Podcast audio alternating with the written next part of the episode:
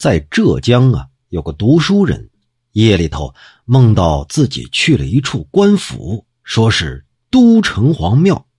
哎，这都城隍庙您有可能听着耳生。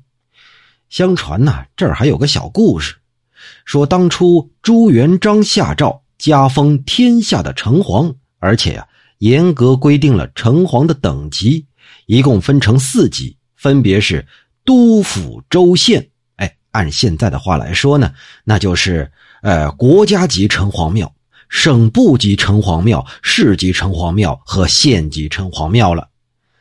这儿呢，说的是都城隍庙。就是级别比较高的那种城隍庙。那个读书人梦见呢，在阴曹地府里有个小官对他说：“现在呀，有个人控告他的朋友，说他朋友对他负了心，要请你来作证。哎，你想一想，是不是有这么回事啊？”那读书人就回忆起来了：“哎，还真有这么回事不一会儿啊。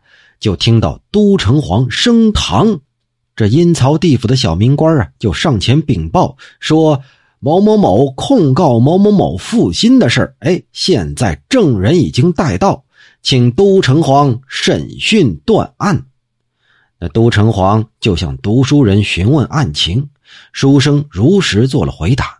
都城隍就说。呃，这些人结党营私，相互拉拢，合伙钻营。这些人判断是非爱憎的标准，不在于事情本身究竟如何，而只看他是不是站在自己这一边势单力薄的时候就攀附求援，势均力敌了就互相排挤吞并。翻云覆雨，变化无常，本来就是小人之交，怎能用君子的标准来要求对方呢？操戈入室，窝里自反，这是合乎道理的必然结局。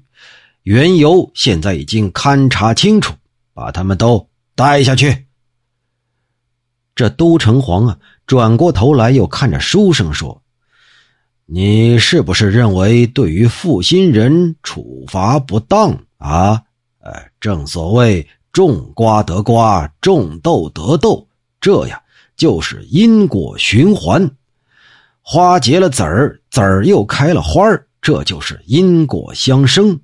那个负心人身后又会有另一个人对他负心，不需要鬼神去料理呀。